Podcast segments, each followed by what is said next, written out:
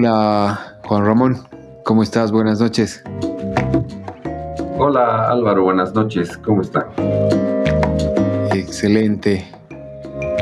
¿Cómo anda todo? ¿Qué tal esas, esas clases el día de hoy? ¿Te parece si te digo J? Sí, sí, de hecho me siento más cómodo con J, así que adelante. Ya, buenísimo. Buenísimo. A ver, ¿quién es J? J es Semblanza Juan Ramón Rivera. Él es arquitecto, magíster en ordenamiento territorial y gestión municipal, especialista en diseño urbano y arquitectura. Él es experto en participación popular, descentralización, problemática urbana y gestión municipal, arquitectura institucional pública y privada. J ha sido docente de posgrado y pregrado, en el SEMLA y en el Departamento de Arquitectura de la Universidad Católica Boliviana. Actualmente es docente en la carrera de Arquitectura de la Universidad Privada Boliviana del Campus La Paz y es investigador asociado del Centro de Investigaciones en Arquitectura y Urbanismo. Excelente, J. ¿Algo que quieras compartirnos? Nada, eh, Álvaro, súper agradecido de estar eh, en este espacio para poder usar un poco de, del tiempo y charlar de distintos temas y, bueno, abordar el tema de hoy que nos, que nos hemos propuesto, que es comentar algo acerca de la arquitectura, si la arquitectura es, es capaz de cambiar el comportamiento o cambiar a la, gente, ¿no? Sí, por supuesto, era lo que, bueno, como con esta serie de podcasts, con esta serie de, de espacios que hemos eh, llegado con, con el centro de investigaciones suena ya muy interesante, es bastante amplio y la verdad nosotros somos los agradecidos de poder compartir también, de poder unir las fuerzas para poder eh, difundir y divulgar todas las investigaciones y todos los trabajos que están realizando mi estimado J. Entonces, creo que es un tema bastante amplio, ¿no? Que en esta media hora, tal vez un poco más de charla, yo creo que lo vamos a poder sintetizar porque es un tema, como te digo, bastante amplio. Me imagino que esto da para charlar muchísimo más, ¿no? Entonces, creo que las grandes arquitecturas eh, son realmente influyentes en el, en, el, en, en, varios factores de cambio social, ¿no? Entonces creo que hay grandes preguntas como si puede la arquitectura cambiar el comportamiento de las personas, si los grandes edificios pueden ser usados para cambiar el comportamiento de la sociedad y, tal vez ahí si la arquitectura puede educar, ¿no? Ahí tú tal vez podemos arrancar ya, ¿no, J? Pensar en arquitectura, pensar la arquitectura. ¿Tú qué crees que significa ser arquitectura y cómo se percibe, ¿no? La arquitectura. Así es, Álvaro. Es hablar de arquitectura, pues como tú mismo dices, es un tema de nunca acabar, es un tema amplio, es un tema, por supuesto, apasionante y entre las muchas eh, cosas o los muchos temas que se pueden abordar, pues por supuesto podemos enfrascarnos o reflexionar un poquito acerca de si la arquitectura es capaz de educar, por un lado, como decías, o yendo un poco al campo más específico, si es posible a través de, pondremos entre paréntesis, grandes arquitecturas o simplemente arquitecturas, realizar, incidir o generar cambios en el comportamiento de la sociedad, ¿no? Eh, habrá que empezar pensando un poquito en, en, esto, ¿no? ¿Qué significa hacer arquitectura? ¿Qué significa la arquitectura o cómo se percibe en última instancia la arquitectura, ¿no? Y por supuesto, cuando hablamos de esto podemos pensar en, en la arquitectura como algo concreto, material, podemos pensar en el sentido poético de la arquitectura, podemos pensar en el sentido absolutamente racional de la arquitectura, podemos hablar de la arquitectura como un generador de atmósferas, como, como lo explica Sumter, por ejemplo, Stephen Hall, eh, y hay millones de ideas ¿no? que, pueden estar ahí dando vueltas alrededor de, de esto, pero una de las posibilidades de pensar la arquitectura también es en su función o en su pertenencia cultural o en su vinculación como modo de expresión cultural o en última instancia como producto cultural y probablemente por ahí podamos comenzar a enganchar un poco la reflexión de, de esta charla, Álvaro. Excelente. Sí, la verdad que Eh, la arquitectura es como una fusión de lo que es la, ciencia y el arte, ¿no? Entonces ahí entran muchos aspectos también que, como tú lo mencionas, que es eh, la parte social, ¿no? Entonces eh, es, bastante poético, bastante filosófico y, puede dar a, muchas consideraciones, ¿no? J, ¿tú qué consideras el concepto de educar para Juan Ramón, ¿qué significa el concepto general de educar? Bueno, a ver, educar, pero educar sin separarnos un poco la arquitectura, ¿no? Em, como concepto general, ¿qué es educar? Como concepto general, educar es eh, transmitir conocimiento. Educar en última instancia, si nos remitimos a, la explicación o buscamos un, un diccionario o un ataburros, como le decimos, eh, vamos a encontrar que educar es conducir, es guiar, es transmitir conocimiento, pero también podemos entender esto y lo vamos a encontrar probablemente que educar consiste en enseñar valores, transmitir costumbres y en última instancia tal vez formas de actuar a los individuos que les permitan vivir en sociedad. Yo me quedo con esto último y, probablemente mientras avancemos en la charla voy a regresar a esto, pero creo que es importante pensar en que educar es transmitir costumbres, formas de actuar, pero sobre todo transmitir para, ¿y para qué? Pues para que los individuos puedan vivir en sociedad y en común, ¿no? Sí, Sí, totalmente, la verdad. Muy interesante eso que dices, ¿no? Porque el hecho de educar no simplemente solo se basa en, en el transmitir los conocimientos, sino también las costumbres, ¿no? Eso me gustó mucho. Aquí va otra de las, de las cuestiones, eh, J. ¿Tú crees como espacio, articulación, objetos, acciones, cómo la arquitectura funciona como un articulador de la evolución social, ¿no? O sea, de qué manera eh, la evolución eh, social o la sociedad evoluciona, vale la redundancia, y de qué manera la arquitectura juega un papel importante o cuál es el papel de la arquitectura en este espacio, en este crecimiento. A ver, ese, es un, un, tema importante para analizar y para detenerse un poquito sobre eso, porque el concepto de entender la arquitectura en relación a la evolución social tiene mucho que ver con esto que vamos a charlar hoy día, ¿no? Em, la arquitectura como un articulador de la evolución. ¿Qué quiere decir esto?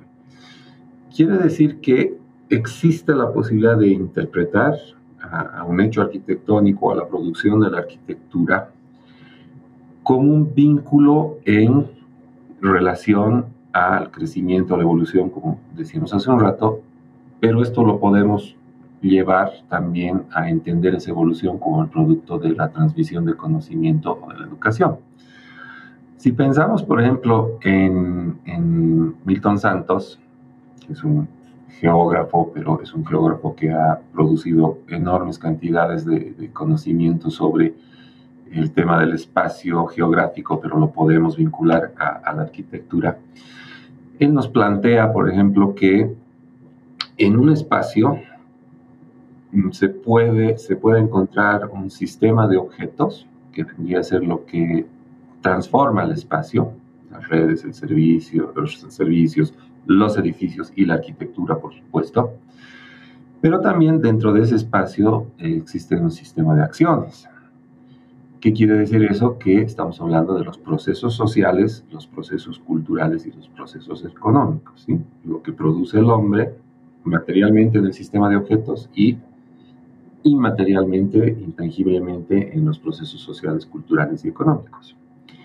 Estos sistemas, cuando se encuentran dentro de ese espacio como gran contenedor, eh, normalmente podrían encontrarse dentro de un objeto arquitectónico.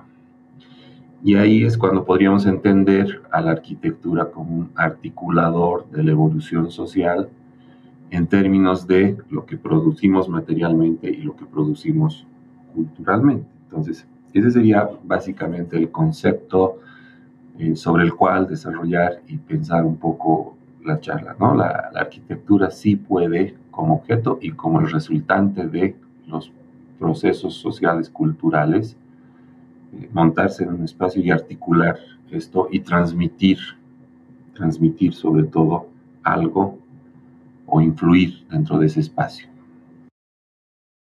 Claro, claro. A partir de eso, sí, me interesa mucho eso, ¿no? Porque ahí nace todas estas, estas siguientes preguntas, ¿no, Jota?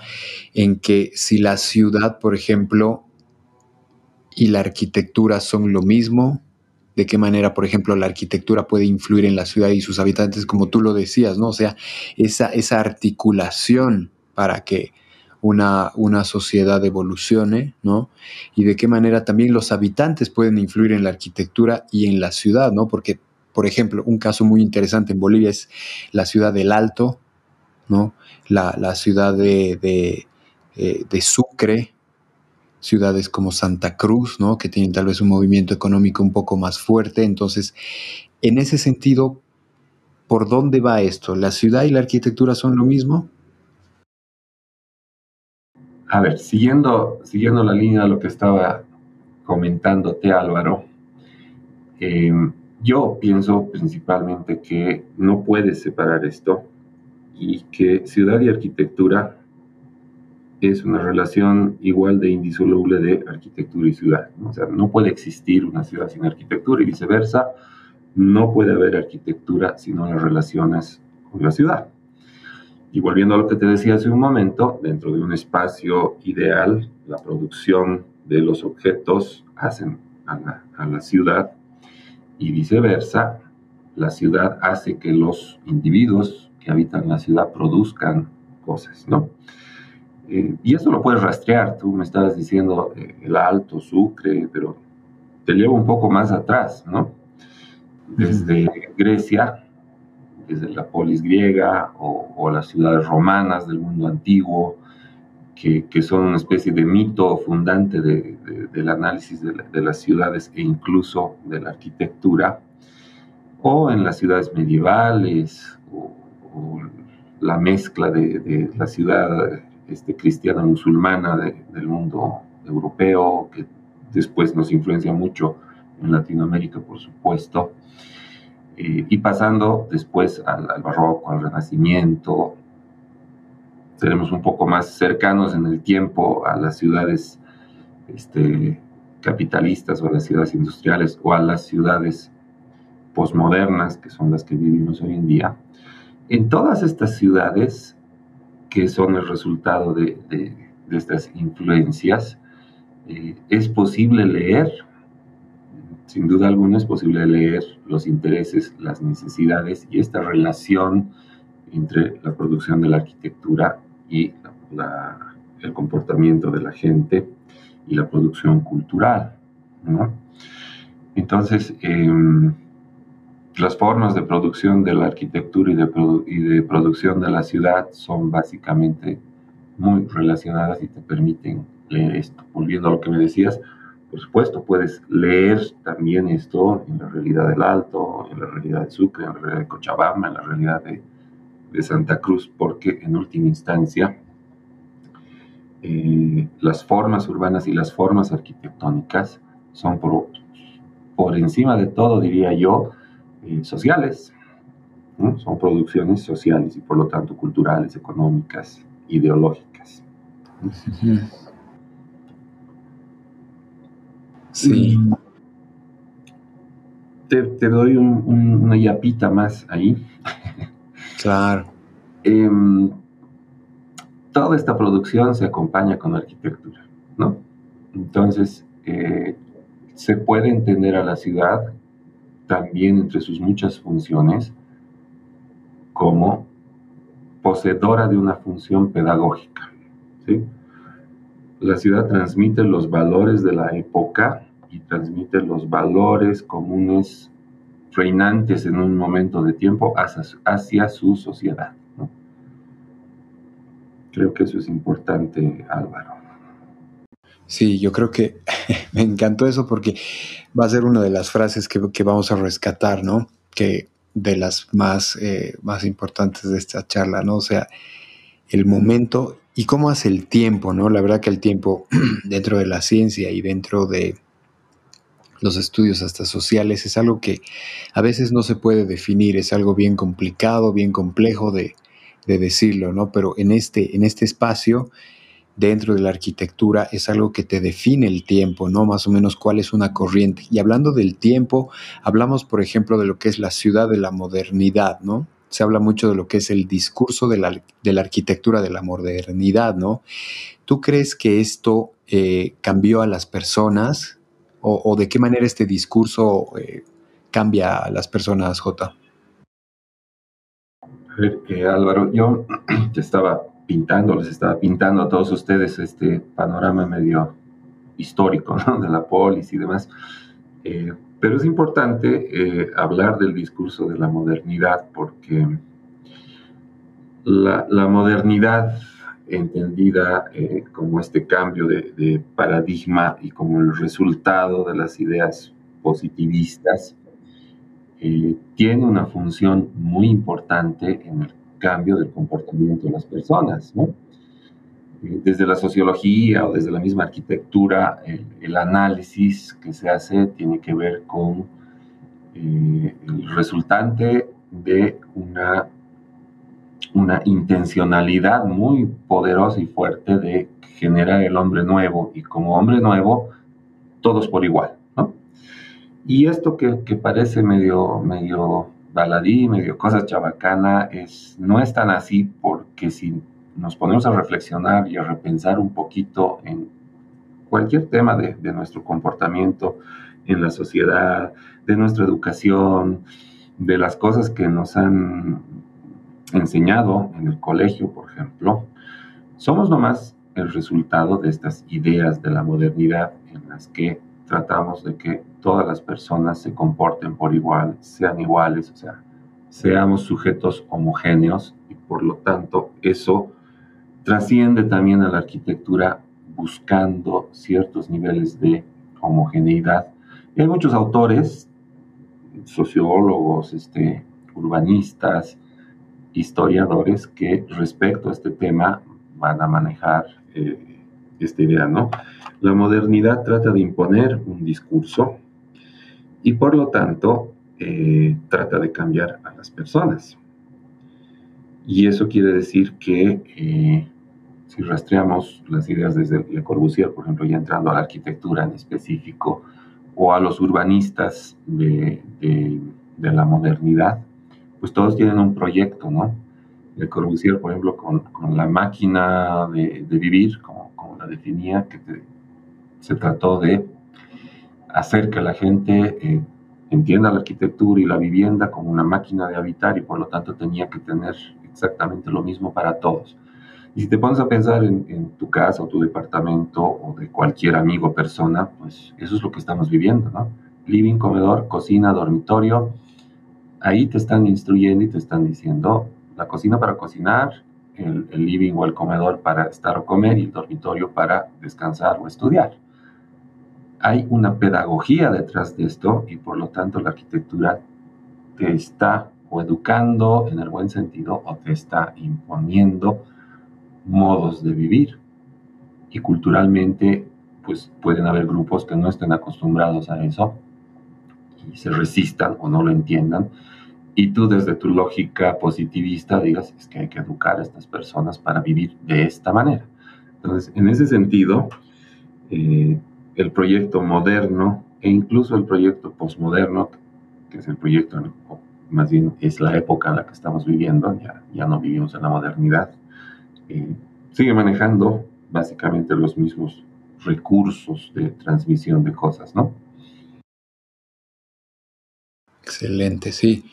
Mira, la verdad que ahí, ahí vuela un poco la mente, ¿no? Porque de qué manera toda esta pedagogía de la que tú hablas empieza a cambiar el modo de vivir de, las personas, ¿no? Como tú decías, la cocina para que cocines, el cuarto para que descanses, la sala para que, para que te reúnas, por ejemplo, ¿no? Entonces, ya te da formas de vivir, ¿no? Ahí, digamos, sale una, una pregunta un poco una mini pregunta a J. ¿Esto puede cambiar? O sea, esta pedagogía puede cambiar en algún sentido, o sea, se, puede reeducar a la gente, como tú decías, en el buen sentido. De hecho, yo te diría que si analizamos estas, estas formas de, la modernidad o el discurso de la modernidad o, todo lo que te comentaba, la respuesta es sí. La respuesta es sí, ¿no? Eh, sin ir muy lejos eh, en el tiempo, vamos un poquito, un poquito lejos en el tiempo, unos 80 años atrás, digamos, 70. Eh, para nadie o para ninguno de nosotros es, desconocido el, tema de, que aquí en la ciudad tienes que ser educado, te tienes que comportar, la ciudad te educa. Eh, los modos de convivir en la ciudad son estos, ¿no? si tú quieres ser aceptado en la sociedad y en la ciudad, pues tienes que hacer A, B y C, porque así se vive en una ciudad, porque eres educado y eres culto, ¿no? Y si no estás dispuesto a eso, ¿cuántas veces habremos escuchado entre andate, a vivir al campo, ¿no? Como si el campo fuera el, opuesto, ¿no? O sea, aquí eres civilizado y educado, y eres civilizado y educado porque has recibido esta transmisión de formas de comportamiento, y si no estás dispuesto a aceptarlas, pues vete allá fuera del límite y ahí haz lo que quieras. Entonces, en ese sentido, por supuesto, la ciudad, la ciudad y la arquitectura, porque estamos yendo un poco al tema urbano, la arquitectura eh, te hace lo mismo, ¿no? Te hace lo mismo y te, desde el discurso, desde la concreción, desde el objeto o el edificio, también te plantea y te propone formas y formas de comportarte. Y ahí tal vez cabría la, pena, Álvaro, preguntarse eh, qué tipo de cambios realmente, ¿no? O cuál es el propósito de, estos cambios y para quiénes son esos cambios. Claro, totalmente. Ahí, ahí también se puede tocar el tema de los valores, ¿no? Los valores universales, valores locales, o sea, porque obviamente, hablando ya entrando dentro de la, de arquitectura como como factor de cambio social. O sea, prácticamente no es lo mismo vivir en Nueva York que vivir en Vietnam, ¿no? Si hablamos así de, manera y un poco internacional. Entonces, sé que la pregunta tal vez es algo obvia, pero la arquitectura puede transmitir valores, o sea, ¿de qué manera la arquitectura puede darnos esta, esta, este mensaje, esta educación?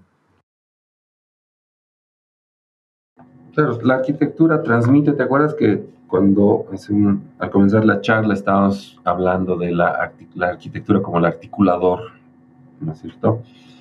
Eh, articulador entre el simple hecho material y el hecho cultural. Entonces, la arquitectura transmite, pero ¿qué te transmite?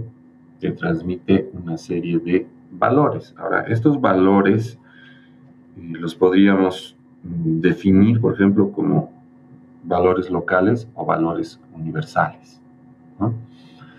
El mundo está tan este, globalizado y el discurso de ser moderno y por lo tanto evolucionado, este, estar al día y qué sé yo, eh, es tan común en nosotros que nadie discute ciertos modos de comportamiento o llamémosle valores, ¿no? Nadie discute aquello. Entonces, no, te doy un ejemplo muy, muy, muy simplón, digamos, ¿no?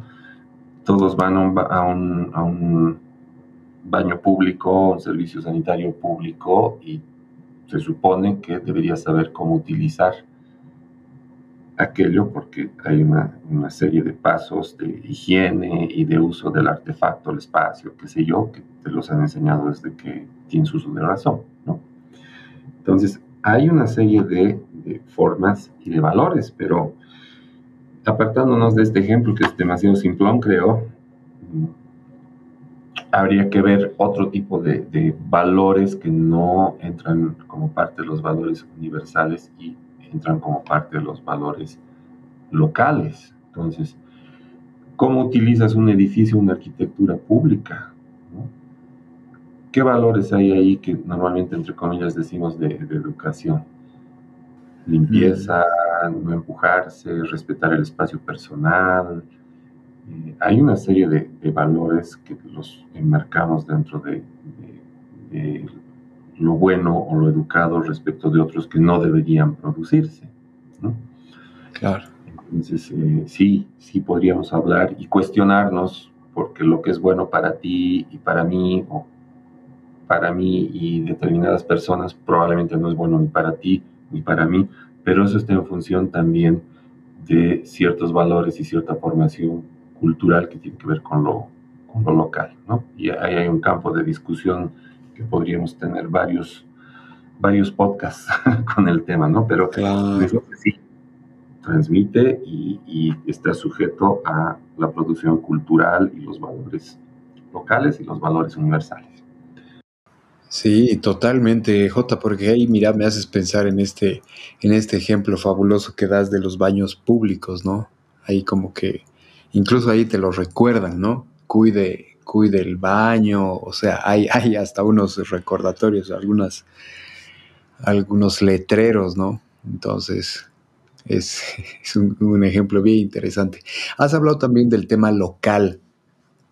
Ya entrando un poquito más o menos en lo que es algunos de los, por ejemplo, de los espacios, ya sea públicos o espacios hasta privados, ¿no? Dentro de, nuestro país.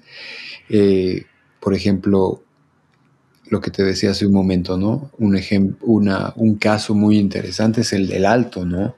Se ven mucho los, los cholets los, famosos cholets, lo que se conoce como este barroco neoandino. No sé si estoy, estoy bien con los conceptos.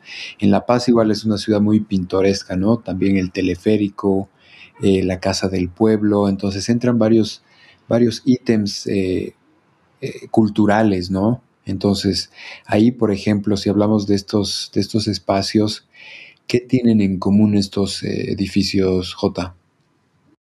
Bueno, ahí, podríamos volver sobre el tema de los valores universales y locales, ¿no?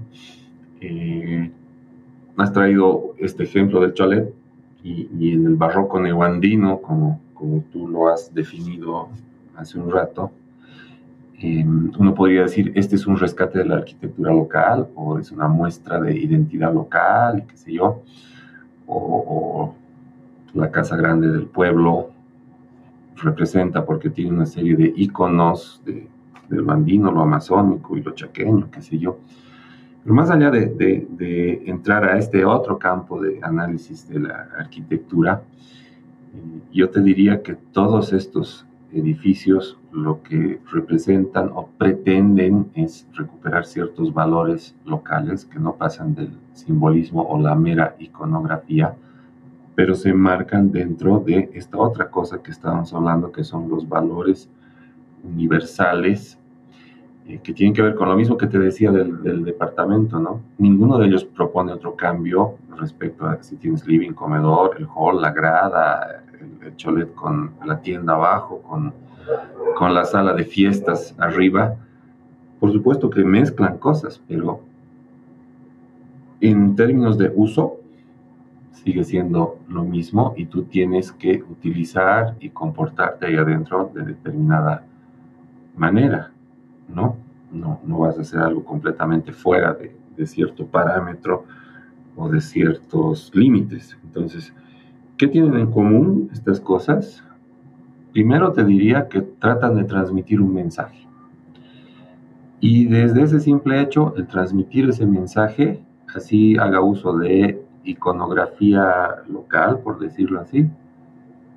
Por abajo tiene el mensaje de transmitir cultura o educar o instaurar en las personas algún tipo de comportamiento o de criterio.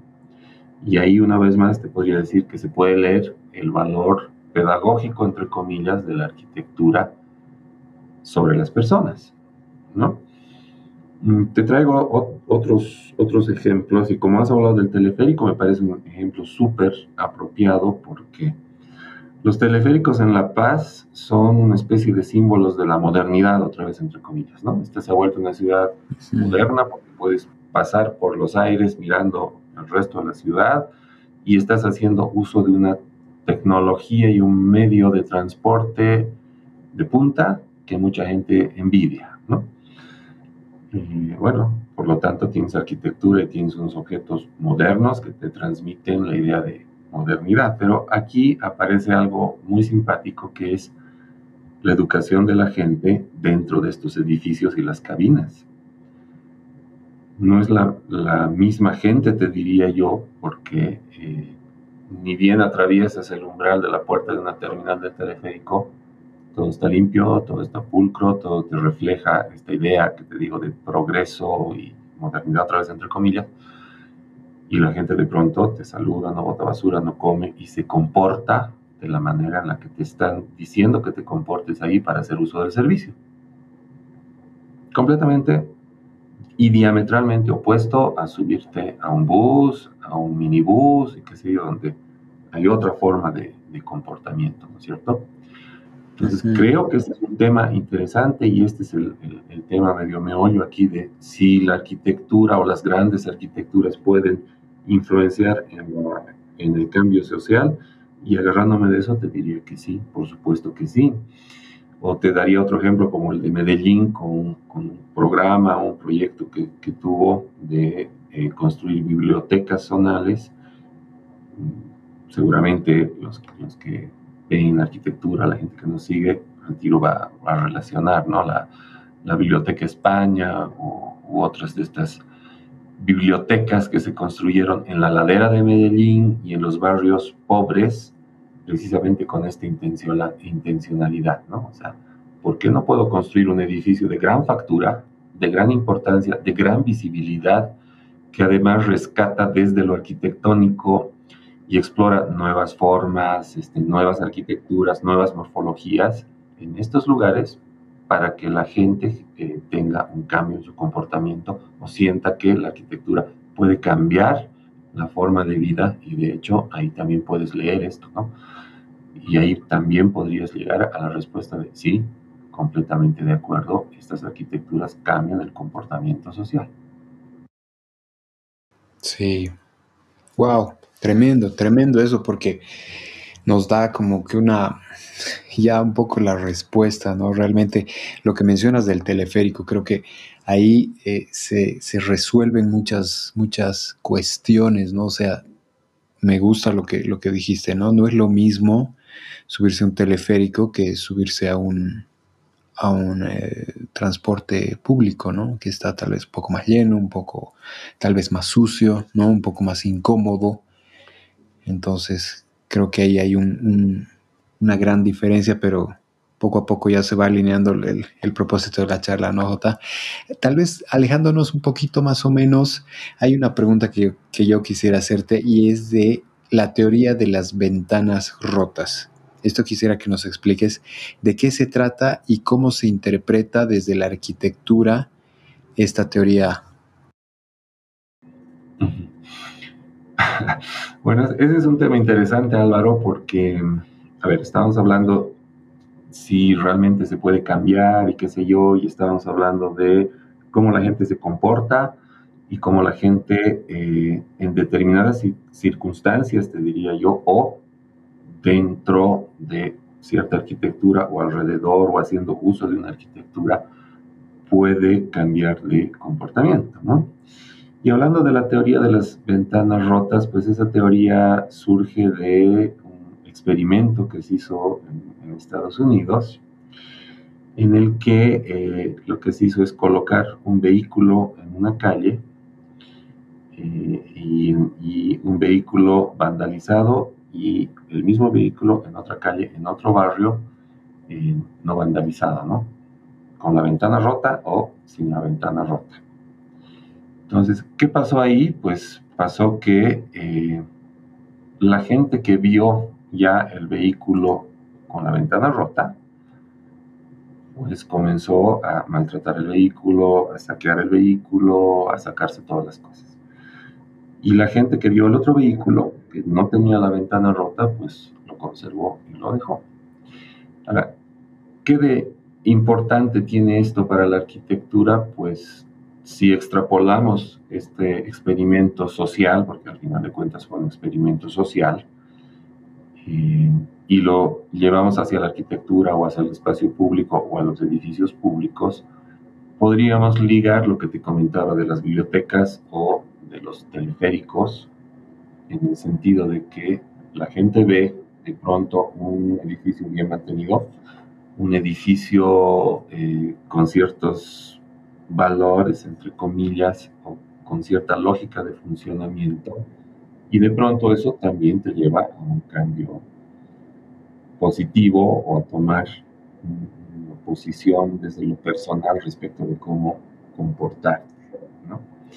Y desde esta experiencia o esta teoría de las ventanas rotas, pues podríamos repensar nuestra relación con la arquitectura, nuestra relación con la plaza, con el parque, este, con el arbolado de la calle, y a partir de ahí probablemente construir eh, identidad, experimentar eh, encuentro entre las personas, intercambiar, vivir la diferencia, eso es importante, regresando un poquito a los valores, ¿no?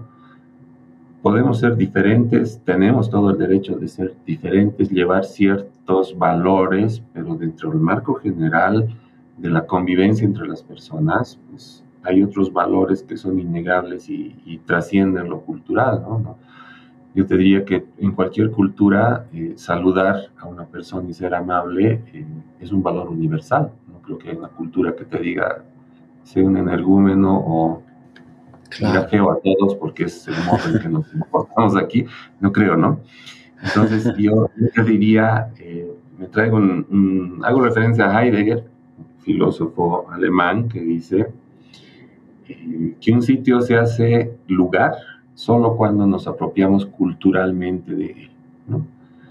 Entonces, creo que eso aplica también, por supuesto, a, la arquitectura y esto que te estoy diciendo y en relación a la teoría de las ventanas rotas. ¿no? En la medida en la que la arquitectura es capaz de transmitir estos valores sobre las personas, pues por supuesto que genera un cambio positivo en, en las personas y educa, por supuesto, educa de eso se trata un poco la charla de hoy. Sí, totalmente, Jota, y agradecido por, por todas estas, estas enseñanzas y toda esta, llamémosle filosofía, ¿no? Porque es desde un punto de vista en el que se analiza esta arquitectura y su relación con el comportamiento social, ¿no? Si es que afecta o no afecta, de qué manera, casos como hemos hablado del teleférico, del transporte público, de los cholets, ¿no? La, igual hablamos de la casa del pueblo, cuál es, qué, qué, es lo que tiene en común de los baños públicos, ¿no? ¿Cómo, ¿Cómo afecta todo esto? O sea, no es lo mismo ir, por ejemplo, a un restaurante de lujo que ir a un restaurante un poco más popular, ¿no?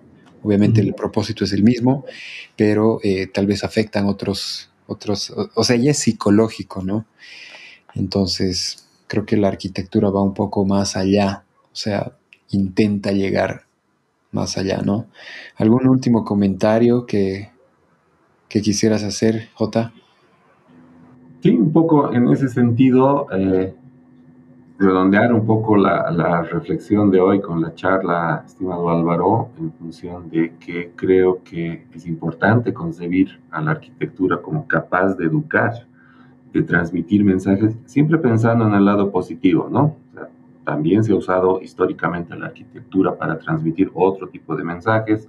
Tal vez otro día podemos hablar con más detalle de la arquitectura de régimen, la arquitectura del nazismo y otras cosas de, de ese estilo, Álvaro, pero en lo que hoy día es importante de, charlar, pues la arquitectura como una forma de articular valores, de educar la parte pedagógica positiva de, la arquitectura, pues creo que ahí está. El, tiempo del podcast es, es, corto y realmente da para hablar más sobre esto. Ya para despedirme, Álvaro, eh, simplemente me gustaría mm, resaltar que que la arquitectura es mucho más que simple arte o simple construcción, ¿no? Es, eh, la arquitectura un facilitador o la arquitectura lo que hace es entregar eh, a la gente energía, entregar mensaje y sobre todo creo que la arquitectura también puede hacer que la gente se sienta orgullosa. Y ahí me, quedo con eso, me quedo mucho con las frases de, de este arquitecto que está tan en, la, en, la, en, la, en el espectro público hoy en día, que es Francis Queré, que es un arquitecto que maneja ese discurso y que yo coincido, pero plenamente, ¿no? La arquitectura es con la gente y para la gente. Y pensar en la gente es un tema universal, y universal tanto como estos valores a los que hacía referencia hace un rato. Me quedo con eso, estimado Álvaro, espero que haya sido interesante. De mi parte ha sido realmente muy grato conversar contigo y me he sentido muy a gusto, te agradezco enormemente. Oh, pues a ti, querido, querido J, Juan Ramón, la verdad ha sido un momento que nos, nos, quedamos con las ganas, ¿no? Yo creo que ya van a haber otras oportunidades para que podamos seguir compartiendo todo lo que, lo que estudiamos, todo lo que trabajamos, todo lo que investigamos y todo lo que también eh, filosofamos, ¿no? Respecto a la, a la, investigación, ¿no? Porque hacer investigación también es, es eh, filosofía de la ciencia, ¿no? Cómo se desarrolla a través de métodos y, y, qué conclusiones sacamos, ¿no? Entonces creo que es muy interesante que nos da para muchos otros episodios más. Te agradezco por tu tiempo, mi querido J, un gustazo y también para todos los que nos han seguido hasta este momento del podcast, les agradecemos ya vamos a estar con muchos más episodios con esta serie de de podcast con el Centro de Investigaciones en Arquitectura y Urbanismo. Un gran saludo, mi querido J, un gustazo nuevamente y te mando un fuerte abrazo. Gracias. Gracias Álvaro y hasta otra oportunidad y, un saludo a toda la gente que, que nos sigue en el podcast, por supuesto. Mil gracias.